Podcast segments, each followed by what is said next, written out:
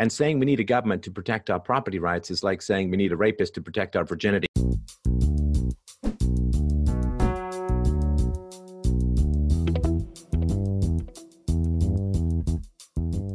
This is Ben Crockett on CSHSJSA. I'm joined today by Stefan Molyneux, host of Freedomain Radio, philosopher and author of many books. Stefan, it's great to have you on. Yes, it's a it's great to be here. Thank you very much for the invitation. I look forward to the chat.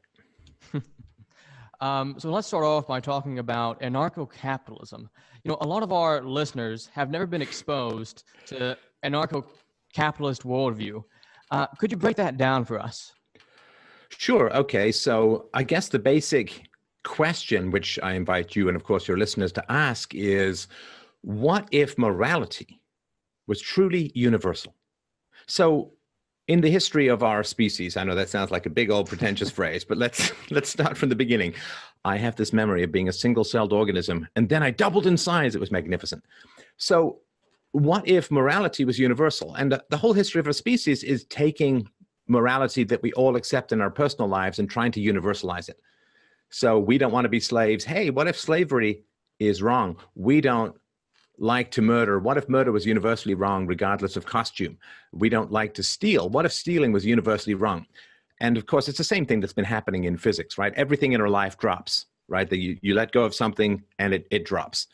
And um, what if everything drops, right? That's how you get the sun as the center of the solar system, and you get an accurate view of the universe with uh, gravity and momentum and, and all of that. Everything, you know, the uh, Earth is falling around the sun, the moon is falling around the Earth, the sun is falling around the center of the, uh, the galaxy, and so on. So, taking our personal preferences, universals, morals, all the stuff we teach kids, you know, don't lie, don't cheat, don't hit, don't steal. What if we just made those universal now? If you do that, you end up with a pretty wild view of the universe, and particularly the human universe. So, what if we say, okay, there's no such thing as valid theft, right? So, you own yourself, you own the effects of your actions, and people should not use force or fraud to take away your legitimate property. And people say, well, we need a government to enforce that. You see, you, you, without a government, you can't protect your property. But of course, a government is instituted on the very basis of violating your property rights because a government has the power of taxation. And taxation is a violation of your property rights. Taxation is, from a universal moral universe, indistinguishable from theft. You know, like if I put on a spacesuit and sit on the ground, I don't suddenly become immune to gravity. If I put on a scuba gear, uh, it doesn't give me the power to fly. So merely changing my costume does not grant me the right or the power to violate basic physics principles. But somehow we believe, oh, well, you know, that person's in a funny dome shaped building, so they gain the magical power to use force against others. And this guy's got a costume, so he has the perfect right to initiate force against others. And what if we were able to, say, overleap Halloween costumes and look at universal morality, but then we say, if theft is wrong, then taxation is wrong. And saying we need a government to protect our property rights is like saying we need a rapist to protect our virginity. It just doesn't really work from a logical standpoint. So if you put, you know, it's called the non-aggression principle. You put the non-aggression principle right at the center. You know, just as Copernicus did with everything falls and just as Einstein did with the speed of light is constant. What if you just take the non-aggression principle, do not initiate force against others. You can use self-defense, as we're of course finding out in this whole Arbery case. But what if you just say the initiation force is wrong, put that as your universal moral constant, what happens to your view of society? Well, it kind of radically changes. Now, one just sort of address the utopian question, right? Which is, uh, well, what you what you offer, what you what you want could never exist because it's never existed before. Well, you know, I mean, there's no PS5. Does that mean that there isn't going to be a PS5 ever? Well, of course there is, right? Things change. For about 150,000 years of human history, slavery was the norm, and then boop, you know, a couple hundred years ago, largely as a result of European Christians, we kind of ended slavery, you know, fairly mm-hmm. consistently around the world. There's still some in the Muslim countries and so on, but we can change and we can improve. And if we look at the state, the government, as the legitimate agency of initiating the use of force and put it in the same category as slavery, yeah, it's going to take a while. Don't get me wrong, it's not about to happen tomorrow. But you know, the old saying, a journey of a thousand miles begins with a single step. The understanding that the state is a violation of universal morality at least gives us a place to start talking about what society would look like in the absence of centralized coercive power And uh, so, yeah, I mean, technically, I'm an anarchist. Of course, the words be kind of corrupted by a bunch of crazy balaclava wearing leftists who generally attack who speak about the free market and talk about property rights. But um, anarchy simply means without rulers. And then mm. everybody takes the extra R out at the end and says, oh, what that means is you have no rules. And it's like, no, there's no rules now.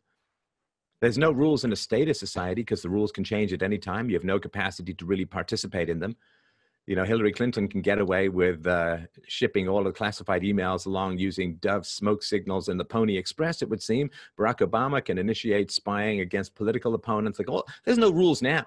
The only chance that we have for rules is a stateless society where we can, as consumers of the people who set up the rules, you know, there'll be people who set up rules and there'll be negotiations and they'll be figuring things out, how to make it efficient, how to make it uh, cheap, how to make it effective, uh, all the competition that happens in the free market. And that's the only chance we'll ever really get to have justice and fair rules and a negotiated social contract rather than one that's kind of clapped on us like leg irons on an escaped slave these days. So, uh, Stefan, uh, my, my next question is where do you get those universal moral values in lieu of religion like Christianity or Judaism? It's funny, actually. They, uh, they came with the shirt. They're in the shirt pocket, and uh, you can't see them from where you are, but they're totally there. Trust me. Trust me. okay, and that's a good question. It's a, it's a fair. It's a fair question. It's a good question. Okay, so people who ex- uh, reject universals have no place in debates right? You just got to eject people from debates if they don't believe in universals. So you may have a particular taste for let's say a hairstyle right? You've got that sort of hawaii 5 swept uh, right to left kind of hairstyle going on. Uh, I do not prefer that variety of hairstyles, although I may try and recreate it in my armpits. So, personal taste like hairstyles, personal taste like the style of music that you like, the kind of foods that you like, these are not universals in that I can't objectively prove to you that chocolate ice cream is better than vanilla ice cream, and it's bad for you to think the opposite, right? So, subjective tastes are fine. If you're a radical subjectivist or relativist in that everything is personal taste, you can never correct anyone else because we correct other people with reference to universal values right? If you point at the Antarctic and say that's called Africa, well, there's you know, a bunch of atlases and things that we can actually refer to and say, sorry, you're objectively incorrect. If you say, I prefer to live in the Antarctica than in Africa because you're paranoid about COVID, okay, I can understand that. I'm not going to tell you that you're wrong. I may sort of work on you about COVID, but uh, if you have a particular preference, I like living in the city versus living in the country. These are subjective preferences, and there's costs and benefits to both. So if you reject universals, then you can't ever correct anyone. It's kind of like the determinism question. If you don't believe that people can change their minds, you should never expend any effort to mm. change people's minds in the same way that I don't give my computer lectures when it hits a blue screen of death, because I just got to find some way to sort that out. So by participating in a debate and correcting someone, you are automatically accepting a whole bunch of things. And we kind of skate over that and get into the debate without looking at all of the assumptions kind of baked into having a debate. So, you know, if you are going to have a debate with someone, you have to accept a couple things. I mean, I guess you don't have to, but logically you must. So you have to exist, you have to accept that both you and your debate partner exist as independent conscious entities, right? Because, you know, you don't spend a whole lot of time debating with people who are themselves debating with their hand about which person to slap because they're obviously kind of crazy, right? So you do have to accept that you and the other person exist in an objective universe. You have to accept that the senses are relatively valid because you're using sight in typing or sound in in debating in order to communicate your ideas to that person. You have to accept that there is a universal medium whether it's you know light or sound or whatever it is to communicate. You also have to accept that the senses have some degree of validity because if i'm using your ears in this case to communicate my idea someone could transcribe this and probably will and then you'd be using your eyes or so on. You know you could be drawing uh, Anne Bancroft style. Um, you could be drawing letters onto someone's hand. It could be braille. It could be any number of things. But whether it's sight, sound, touch, or other senses, you have to accept that there's at least some validity to those senses. Uh, if I say that the senses never transmit accurate information, but I'm telling you that using your ears, I've just detonated my own argument, right? And you also have to accept uh, that language has, has some capacity for meaning, right? If I argue that language is meaningless, if I've effectively communicated the idea, I've just proven that language is not meaningless because I've communicated, I've used it to communicate the idea. So there's a whole bunch of things. And also you have to accept that universals exist and somebody who's making a statement about universality should have that statement accord with universality, right? So there's ways of I'm sure this isn't going to trigger your audience, although it does sometimes for other people. There's ways of figuring out that the Earth is a sphere. So if you say that the Earth is banana shaped, you're making a universal statement, not like I like ice cream, but making a statement about universal, objective, measurable, tangible reality. And if you say that the Earth is banana shaped, however appealing that statement may be. That's your little banana joke for you. Don't don't slip up on it. Hey, I'll be here all week. Don't forget to tip your waiter. But um, if you're going to make a statement about objective reality, then it needs to accord with objective reality. And if I come in and say to you, no, the Earth is not banana shaped. The Earth is shaped like you know Danny DeVito's head, which I think it kind of is, on my head for that matter then I'm correcting you according to universal statements using language, relying on the objectivity of your senses and at least the reasonable objectivity of language. So the moment you come in and correct someone, there's a whole bundle of philosophical absolutes that you have accepted.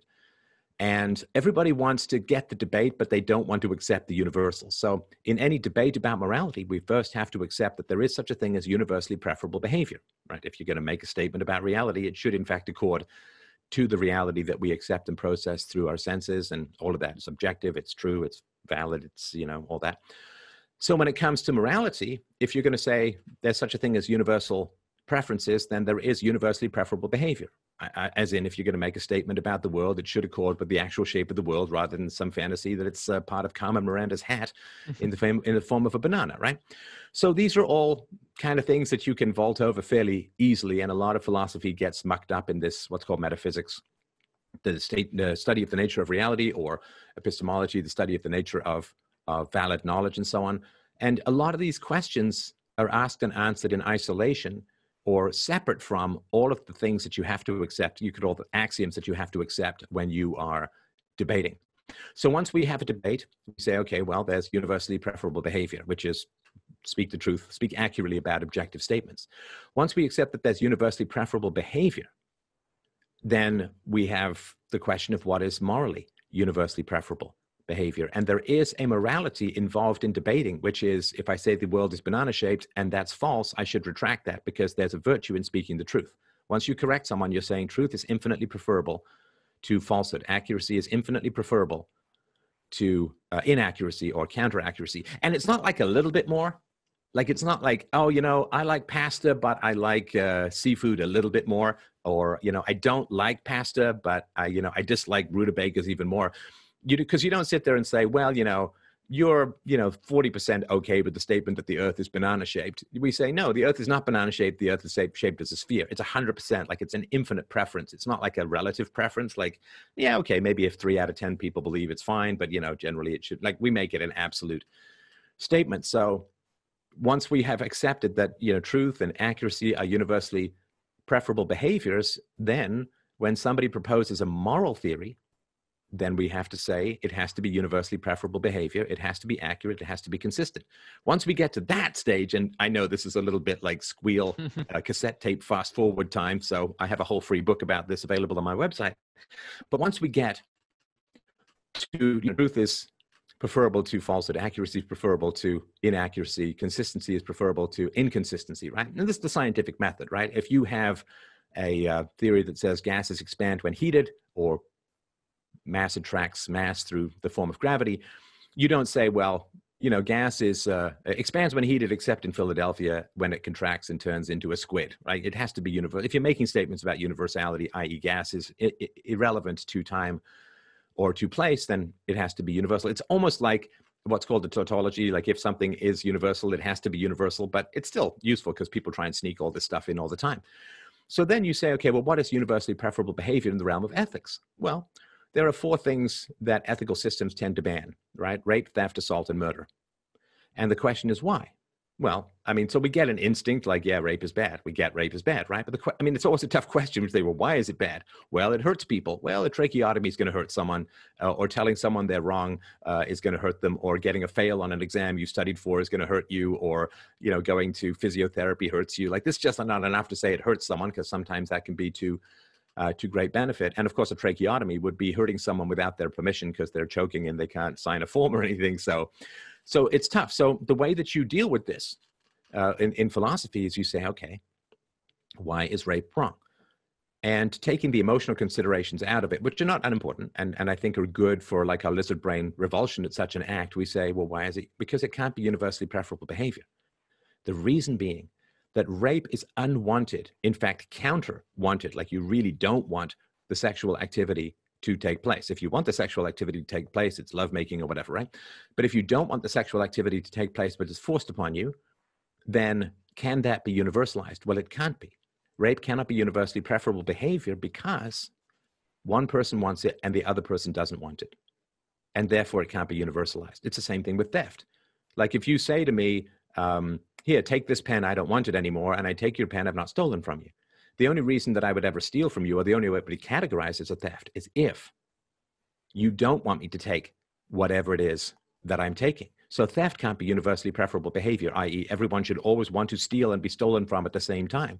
Because if you want to be stolen from, the category called theft ceases to exist. And it's the same thing with assault. It's the same thing with murder, which is unwanted ending of life. Uh, of course, assault is unwanted punching. You know, if you and I get into a boxing ring, uh, we we kind of accept that you know that at least one of our uh, hairstyles is going to get messed up, right? Maybe my eyebrow. So yeah. So uh, sorry for the long sort of exposition, but it's kind of a tough thing to go from zero to ethics uh, in you know in relatively short order. But when people and then people can say, well, I don't believe in universally preferable behavior, and they say, okay, well, is that a subjective statement? Or is it an objective claim? And if it's an objective claim, then they automatically do believe in universally preferable behavior. And if it's a subjective claim, then you say, well, you're making a subjective claim about a universal, which is different from saying, I don't like ice cream. You're saying, I don't believe that ice cream contains dairy. Like, okay, so one of those is a purely subjective statement. I don't like ice cream. But the other one is a purely subjective statement about an objective fact and you can't link those two together. They know worky you know? It's like when you go to europe and you're trying to plug something in and you didn't bring the right adapters and you're just trying to jam things in randomly. Um, electrical socket rape? I don't know what that would be called but you you you can't make subjective statements about universal phenomenon unless you say well i don't like the fact that the world is shaped like a sphere. Okay well i guess you prefer bananas or whatever you would have designed it differently if you'd been in charge. But you can't say um, I, disagree with the fact that the world is shaped like a sphere. I think it's shaped like a banana. Okay. Or people often cheat and they say, well, I just feel that the world is shaped like a banana. It's like, okay, that's a weird feeling, but is it actually an objective truth claim or not? Right. So uh, that's my sort of very, very brief sprint through. Again, I got a, uh, my book, Essential Philosophy, is also available for, for free at essentialphilosophy.com. But that's the real brief intro onto how you can get a hold of universal ethics. When you get those universal ethics, society really changes in the same way mm-hmm. that our view of society changes a lot when the Earth is no longer the center of the solar system, or even that the sun is the center of the universe. We get a, an accurate but disorienting view of where we are. Like we don't feel like we're screaming through space at thousands of kilometers an hour, but we kind of are, right? And it's the same thing with ethics. When you accept universal ethics and the ban on rape, theft, assault, and murder, well, society looks kind of messed up compared to the ideal. So now I want to apply some of those uh, uh, universal abstract ethics into specific uh, situations. So a lot Ooh, of our listeners uh, can we, can we are, stay on the abstractions? That's much less volatile. I'm kidding. I'm kidding. Go ahead. a lot of our listeners are high school students. And so, uh, how would you apply the non aggression principle to relationships? To relationships. Okay, so we went from high school to relationships. So I guess this is like in the generally premarital dating phenomenon, yes. right? Okay, okay. That's you know, that's a great question. So first of all, um, the initiation of the use of force. So when you're an adult, the most prevalent manifestation of that is taxation which is also the soft taxation of unfortunately the young people are being born you know in the states into hundreds of thousands of dollars of debt and more than a million dollars of unfunded liabilities. Like i'm real sorry about that guys. Like that that really sucks. You know that really is is a terrible terrible situation. You should in no way shape or form ever have the right ever have the right to sign other people up for intergenerational debt slavery. And i wish there was a nicer way to put it but um, that's just the way that it is. And it's it's terrible and it should not have happened and it only can happen because of the power of the state. Like i can't go and buy a car and have you and your descendants pay for it ad infinitum. Well there is in fact no ad infinitum because the system collapses long before that. I can't in, in the free market go and buy something and then have you pay for it. But politicians can bribe a whole bunch of people with uh, quote free stuff in the here and now and send the bill down the generational chain to you guys which really really sucks and i'm sorry about that if it's any consolation I've been fighting against it for about 35 years. Um, but um, so when you're an adult, violations of the non-aggression principle tend to be centered around taxation and debt and so on. But you know, when you're a kid, it generally is around physical violence in the home, right? So, I mean, we're talking about circumcision to begin with, of course, as babies, a violation of the non-aggression principle, uh, and um, spanking is a very big one. And people always get, I get this like mental, wait, we just went from talking about the earth being banana shaped to spanking. Like, uh, what are you doing? Well, that's the joy of philosophy is you get to be all kinds of universal with these things, right? So spanking is a violation of the non-aggression principle. Uh, because people say, well, spanking is used to correct behavior. It's like, okay, well, if spanking is good at correcting behavior, why can't adults do it? Why can't you say, hey, man, this DMV lineup is moving too slowly. I'm just going to start hauling off and hitting people. You can't do that, right? Because, well, adults vote and children don't. And all of that. Or people say, well, the reason that you spank is because children have cognitive deficits, you know, called being children as opposed to being adults, and therefore you should use, but we don't allow that in other circumstances. We don't allow that with adults who have developmental disorders that prevent them from reaching full maturity in their brain functioning. We don't allow the hitting of those. What about uh, elderly people or older people who might have dementia, who might have Alzheimer's, who might have other cognitive deficits? We don't allow the hitting of those people. So cognitive deficits is not the way to do it. Training people is not the way to do it. The only way that violence is justified is in self-defense, right? Some guy runs at you with a chainsaw. Yeah, you can uh, you can take him out uh, to to uh, to protect yourself. But of course, children are not spanked because they're coming at their parents with chainsaws, or at least I hope not. I hope that's not the case, right? So spanking is you know still ridiculously common. Uh, it's, I think, um, uh, 60% in the white in, in, the East Asian community, 70% of the white community, 80% of the black community. I mean, it's really, really prevalent, and that's just the people willing to admit it. I assume that there's those numbers are even higher, and even into junior high school, 40% of children are still being hit. Uh, it doesn't work, and I've got a whole bunch of interviews on my channel about this. You can go to youtube.com forward slash freedomain radio look up spanking. Um, it's probably the safest spanking search you're ever going to find on the internet. So you might want to uh, just make sure you're in the right browser before you, you click that search button. But um, uh, it's not self-defense because the children are not aggressing against the parents. Uh, it is the initiation of the use of force. And I think it has a lot to do with why people accept coercive authority in the form of the state when they grow up because they're used to coercive authority in the form of uh, spanking or other kinds of even neglect. Like neglect is a very, very hidden, powerful form of child abuse because children are in the household not by choice. Now, you can't really say against their will because they were born, right? But you choose your spouse, you choose your girlfriend, you choose your boyfriend, you choose your job, you choose your school after you get out of high school, but you don't choose your parents. You are born, you are born into the situation. It is the least chosen relationship in your life and you know i'm a parent i've been a stay-at-home dad for 11 plus years now and you know my wife is with me voluntarily and she can pick up and leave tomorrow but my daughter is not and that means that i really have to have the highest standards of morality and integrity with regards to my daughter because she's the one person who's not there by choice. Now when it comes to neglect which is a lot more subtle but i think in some ways or in many ways a lot more harmful i'm not obligated to feed a guy in india who's hungry because and you can't go around feeding everyone. And again, it can't be universalized. If everyone should feed everyone else, then he should also come and feed me. And it doesn't really work, right? So if you accept that, but if I take the guy from India and I lock him in my basement, right? So if I don't find, if I don't feed the guy in India and he starves to death, it's a tragedy, but it's not my fault, right? It ain't, it ain't on me.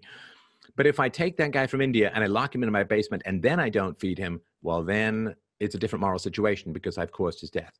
Now, children are, and I know this sounds a bit odd, but morally, children are similar to prisoners, again, because they didn't choose to be there and they can't leave. And that doesn't mean that, you know, children are incarcerated like Solzhenitsyn archipelago, uh, archipelago style, but it does mean that we do have a higher obligation to children. And so if you have a child in your home and you don't interact with the child much, you don't talk to the child much, you don't educate the child and, and all of that, that's different from the general obligation or non-obligation we have to interact with and educate and, and all of that people. I don't have to provide the guy in India healthcare, but I do have to provide my child healthcare because she can't get it any other avenue than through me. And so when it comes to parental relationships, you know, I'm strongly encouraging, you know, interaction, peaceful negotiation. I call it peaceful parenting, where you take the non-aggression principle and you apply it into your own household. And, you know, I think that's been the most beneficial application of the philosophy that I have put forward. And of course, because it's the most efficacious, because it's the most um, effective application of philosophy, it also kind of tends to be the most controversial. you know, it's one thing to say, well, I really don't like the Federal Reserve and fiat fiat currency is is um, uh, is counterfeiting, and uh, uh, foreign adventurers are just uh, murder for hire according to costumes. So you can make all of those sounds, and those are you know reasonable sounds to make, but they don't really change much. But when it comes to philosophy, you know, my motto has always been the the logic of personal and political freedom. And the personal comes first. What is it that you can do to bring philosophy to life in your own life? Well, the non-aggression principle applies uh, in um, uh, in the family and in your relationships uh, first and foremost. And if that can be achieved, I think we're a long way to making society as a whole a lot more peaceful. So uh, before this interview, uh, my team and I Googled you. Always very scary thing to do to Google people. And, Wait, you used uh, Google? Okay. Wait, yes. did you want to find facts or did well, you want to use Google? DuckDuckGo, actually. DuckDuckGo. Um, and so many controversies came up, and I just want to talk about a, a few sure. of them. So, are you a racist, Stefan? And could you explain the facts on uh, race and IQ? Sure. No, that's a, a, fair question, and I understand uh, why people are troubled by it, and I was troubled by it, and I remain troubled by it as well. So, if you know people's discomfort, I fully, completely share, but I do have an obligation to tell the truth, particularly about important social matters. And the place to go to, and I will explicate it here, but if you want more details, like I'm a guy, my training is in philosophy. Well, the history, my, my graduate degree is in history, but my graduate uh, thesis was on the history of philosophy. So uh, I'm not a scientist in this area. However, I have actually interviewed 17 world leading experts on the subject of ethnic differences in IQ. And so people can go to fdrurl.com forward slash IQ. Uh, and, you know, my suggestion is, you know, don't shoot your old messenger, uh, but have a look at the data and have a look at the interviews uh, that I have conducted to find out the general information. And the general information is pretty consistent across the world that uh, major ethnic groups uh, do have different average IQs. Now, First caveat, which is so important to remember, is that you never ever judge an individual by group averages. So every time you interact with any individual member of any particular ethnic group, you do not bring group averages to the fore, you know, and and that's really really important. But when you zoom out and we're talking about society as a whole, uh, these ethnic differences do have significant effects uh, in economics, in in crime levels, and so on. And trying to understand different outcomes according to ethnic groups with no uh, reference to any of the scientific studies that have been going on well over a century. Uh, IQ is just about the most validated metric in all of the social sciences. It is robust. It, it there's so much data there. Uh, again, it's one of the earliest metrics that was ever invented. It was actually invented uh, or um, it came to be uh, out of the First World War because they wanted to make sure that they got more intelligent people to be officers and less intelligent people to be infantrymen, which, you know, it's not a very, very nice sorting thing when it comes to the army, but it certainly does help you win wars in the long run. And the studies have been consistent and there's significant genetic components, right? So by the time we're about 18 or so, which I guess is similar to the age of some of your audience, uh, IQ is about 80% genetic. Now, 20% is a lot to work with. Like it's like that's a lot to work with. But um, uh, that's sort of an important consideration to make. And that's why, to me, the communication of philosophy is so important. So for those who, like me, might have been a smidge on the nerdy side when they were teenagers and got into Dungeons and Dragons, right? There's these two categories in Dungeons and Dragons, which is intelligence versus wisdom. Now, philosophy can do something to help you with your level of intelligence, but where philosophy really helps is in your wisdom. And wisdom is much more important to happiness than intelligence. Intelligence doesn't have a very strong correlation to happiness. It has a strong correlation to a variety of other things which are important, like uh, income, educational level, uh, general health, and so on. But as far as happiness goes, it's kind of tough to find that correlation. And since the goal of philosophy is happiness, and we achieve happiness through pursuit of truth, then for me, communicating good, solid, sound, sensible, actionable philosophical principles is more important than simply saying, well, there's this sorting mechanism called IQ and there's nothing that I can do. Or to put it another way, I'd rather have a far lower IQ, but far greater wisdom, which is certainly possible. In fact, smart people tend to be able to talk themselves in and out of all kinds of crazy positions on a regular basis. Uh, you can look up French existentialism for more on that. But uh, so um, for me, I think the IQ issue is important to talk about because when we start talking about group disparities in outcome in terms of uh, income and, and crime statistics and so on, it's important to talk about. But my major focus is saying, okay, well, that's something that is important. And recognizing that the answer, which is always provided generally by the left, which is to say, far left is socialists and often communists, is to say, all group disparities, whether they're between ethnicities or between the sexes, all group disparities are the result of prejudice. Like the only reason that women were, uh, uh earn less than men is because men hate women and are sexist. And the only reason, blah, blah, blah. But um, when you find that there's a lot of other answers, that, you know, is there sexism? Sure. Is there racism? Absolutely. Is that the complete soup to nuts, alpha to omega explanation for everything in society? Well, of course not. You know, things are just a little bit more complex and complicated, which means interesting, which also means solvable. And it's like there's a story, I don't know, it's a joke I heard when I was a kid, mm-hmm. always kind of stuck with me. So there's this guy comes out of the bar stumbling drunk, right? and he's out there for quite a while and then one of the bouncers comes out and says dude what are you doing here like he's up the street he's sort of ferreting around feeling around the sidewalk and the guy says oh man i i can't find my car keys and he's like well first of all i don't know you should be driving but let's just say you know we can get you a car key so you can get some money so you can take an uber home or whatever right and so the guy's looking around the base of a street lamp right and the, the bouncer helps him and they search around, searching around, like doing all the gross stuff, like lifting the leaves off the sewage grates and skirting the it clown glare and all that kind of stuff. And then finally the bouncer says, dude, the, the keys aren't here. Like the keys aren't here. Are you sure this is where you dropped them? And he says, oh no, I, I dropped them right in front of the bar. And he's like, well, why are we looking here then? And the guy says, because there's no street light in front of the bar. right now that's i mean that's kind of a funny joke in a way but it's also kind of philosophical in a way too right because if we're going to say well the only reason for group disparities in outcome is because of endless usually white racism okay if there's more to the question but we keep trying to nag whites to be less racist and it's not solving the problem and of course we've been doing this for more than a half century and the problems in many ways are getting worse so we do have to start saying okay just because that's where we think the light is doesn't mean that's where the car keys actually are and we need to start looking elsewhere in order to complement or supplement or flesh out or round out these kinds of issues. So, um, yeah, when I focus on the wisdom aspect, that is really, really important. And somebody who has good philosophical principles can achieve far greater happiness, and I actually believe can use their intelligence in a far more lever- leveraged manner.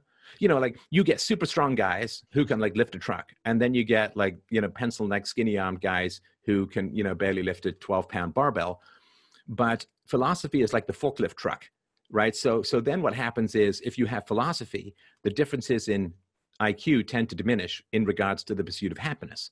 In the same way that if you get a forklift truck, the stronger guy is going to be able to deal with it slightly better because he's a little stronger, but they both end up with similar lifting power. And that's really been my focus.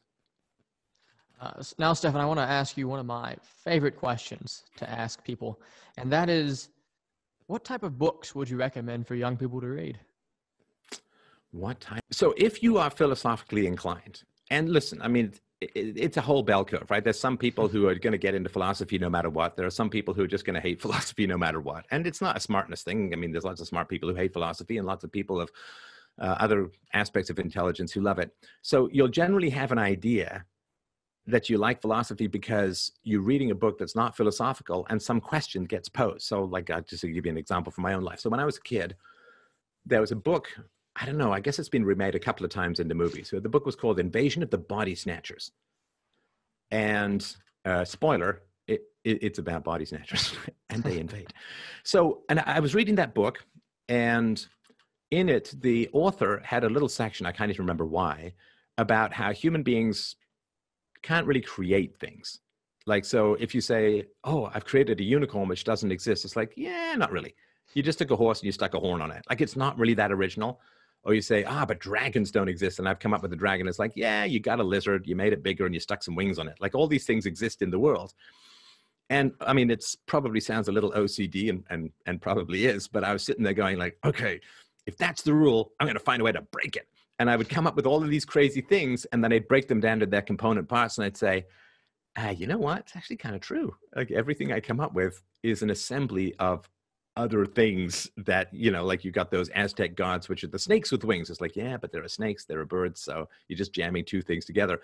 So that's sort of an indication that you might be somewhat philosophical or i'd also sit there and have a game with myself.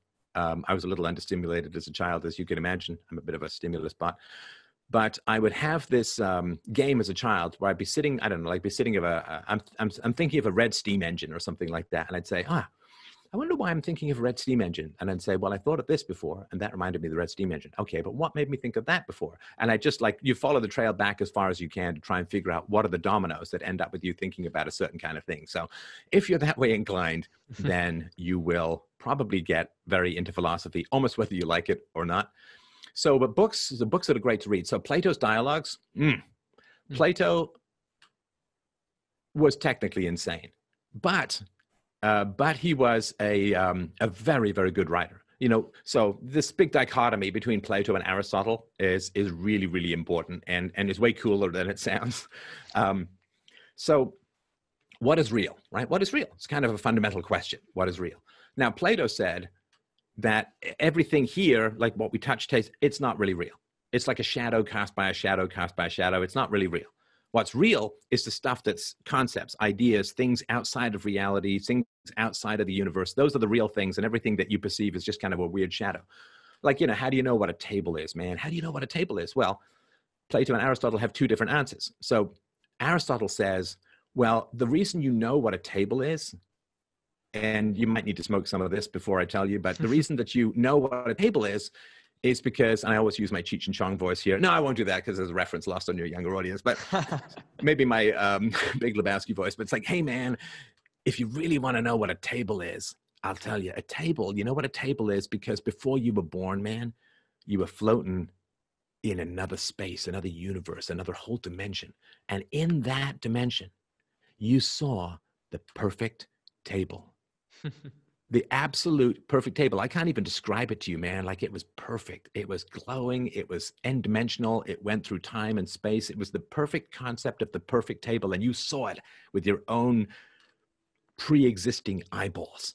And then what happens is when your mom squeezes you out like a pop through a balloon, and then you see a table, the reason you know it's a table, even though it's a pale, sad, broken, stained little copy of the ideal table. The reason you know it's a table is because you have a vague memory, like a primordial memory of that perfect table you saw when you were floating around the universe before you were born. And he says that about everything, all of our concepts, uh, everything that we buy. How do you know it's a tree? Well, you saw the perfect tree, man. now, that's why I say that's functionally insane. Like it's it's mad and I know that's not an argument, but I've got a whole four hour presentation on Plato, which people can check out if they, I go, I flesh it out a little bit more.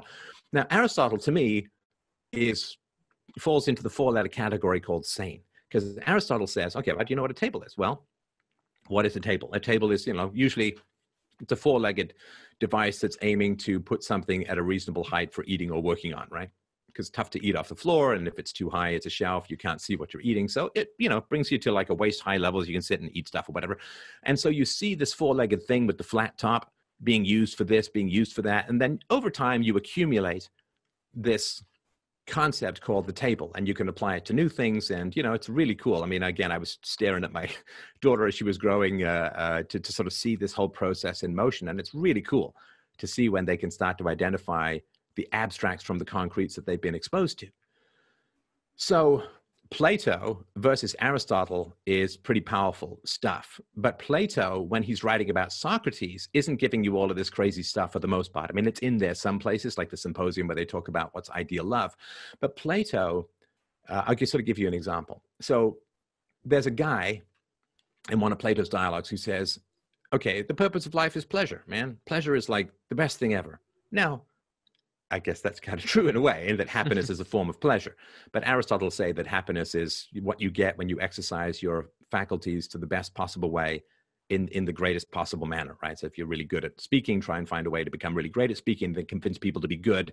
That's going to get you happiness. And happiness is kind of the end goal because, you know, if somebody gave you a bunch of money in your bank account, but you were never allowed to take it out, you wouldn't be very happy, right? It'd be kind of frustrating. In fact, you'd probably feel worse than if they never gave you any money at all. So happiness is a means to an end. And so why do we go and buy something? Well, because we want to own it. Well, why do we want to own it? Because it makes us happy. Well, why do we want to be happy? Like that's it. Like that's the end of the question, right? Like you're happy. Like that's that's it, man. That's what you want to be. And so uh, it was the guy in, in Plato's dialogues who said, "The purpose of life is pleasure." And then Socrates says, "Okay, you ever had like a really bad itch, you know, someplace it's hard to get to, and uh, and then you finally you get your claw in there and you're just like you scratch, and it's like you get this oh, like this this this flood of pleasure, right?" And he said, "Oh yeah, we've all had that experience one time or another, right?" And then Socrates says, "Okay, so for you then, since the purpose of life is pleasure, the ideal pleasure like the ideal life would be to have an itch that you could continually scratch. And it's like, hmm. So logically, that kind of works, but we kind of get a sense that that can't be the right answer. I mean, of course, if you keep scratching an itch, it's going to start hurting and it's going to bleed and, and all of that. Like we've all had that, you know, chicken pox when you're a kid. Stop scratching, you know, it's going to make it worse, right? So he asks you those questions. So somebody will say, well, justice is X, right? This is justice. And then people say, okay, according to your definition, this action would be justice, but that really doesn't seem right, does it? And that's kind of an important thing. So, the Socratic method, where somebody proposes a universal and you try to find an exception to that universal, and then you kind of rework the definition until you get it right. That's really cool stuff, man. That's why we have a civilization, because we've been you know, figuring out this kind of stuff. Uh, if you look at the legal system, that's a whole bunch of, yeah, people lie, people fake, people want to use the legal system to get their own vengeance on people. And so you've got to have cross examination. You've got to be able to confront whoever's accusing you. Uh, uh, physical evidence trumps eyewitness testimony, which is notoriously unreliable. And so we've got these whole series of questions, you know, what is truth? What is justice? What is virtue? And trying to figure these things out is super important. I mean, it's why we have a civilization because we're not just acting like a bunch of lizards who are, you know, mating and eating and sleeping because that's what the pleasure is in the moment. So yeah, read yourself some Plato's dialogues. It's a real shame. You know, it's one of these a couple of horrible things in the history of philosophy death of socrates the burning of the library at alexandria which were, had some incredible works that we only know of because of some of the leftover uh, index cards so to speak and another one of course was the fact that aristotle we don't actually have his writings. Like we only have his students' notes, we have recreations from others, and he was considered to be as good a writer as Plato. Now, because we have Plato's writings, we have all of this cool, beautiful dialogue with these great analogies and metaphors and all of that. And with Aristotle, we have this kind of dry, brittle, bare bones logic tree that is not particularly inspiring. And if we'd actually had Aristotle's writings rather than Plato's, the whole history of, of Western, uh, our, our relationship to reality could be completely different. And I think we would have overleaped a whole bunch of you know fall of Rome, Dark Ages crap that was really kind of kind of set us back a ways. And you know whether there's another one coming is kind of up to us. So yeah, read yourself your Plato, read yourself your Aristotle. Aristotle's probably worth a little older, and you kind of have to work with someone who knows what the text is. I also have a presentation on Aristotle for those who are interested.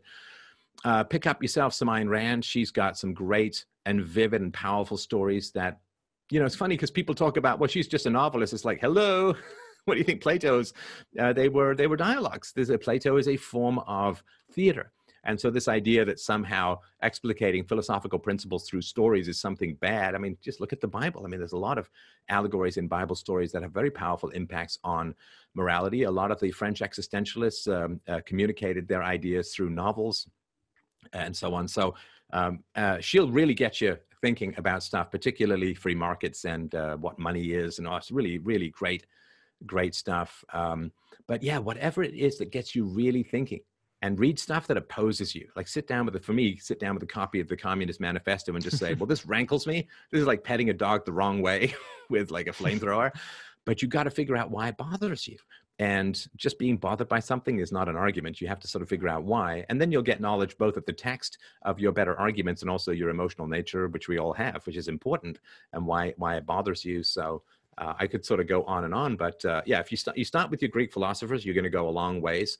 You can dip in. Well, certainly it's worth dipping into Nietzsche, and Nietzsche is great because he's what's called an aphorist. So, which is like a fancy way of saying he has really, really vivid um, fortune cookies, right? Because he didn't make systematic arguments; he basically just had insights and his insights are very thought provoking and very powerful. It was true for me a lot more when I was younger, which is kind of an annoying middle aged guy card to play. But uh, I, I enjoyed Nietzsche a lot more when I was younger. When I dipped into him again more recently, I was like, eh, okay. It's thought provoking, but where the hell does it go? You know, it's like it's a treasure map with no references. You know, like you can get some treasure, but you can't ever get it back home.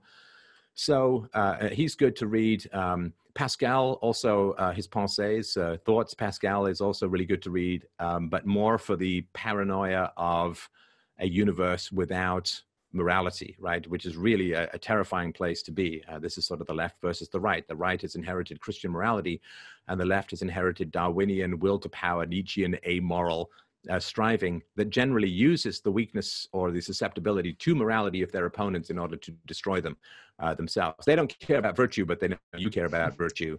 Uh, in the same way that you know some guy who wants to threaten you knows he doesn't care about your family, but he knows you do, so he'll use that against you. So yeah, there's a lot of really great stuff out there, and all of these texts are uh, freely accessible and available, which is wonderful. There are great lectures on there out there. You know, you can certainly dip into mine. I've done a lot of the major philosophers, and you know, but also dip into people who disagree with me completely. Uh, of course, right? To get yourself a rounded perspective, but um, just recognize that it is the kind of investment that is going to bring you unhappiness and happiness. Right? That's the dichotomy, right? If you're in a sane world, if you're in a sane society, then philosophy is going to bring you great happiness. But if you are in a society that is anti-rational, and we're pretty far down that road at the moment, then it's a lot more combat and a lot less comfort.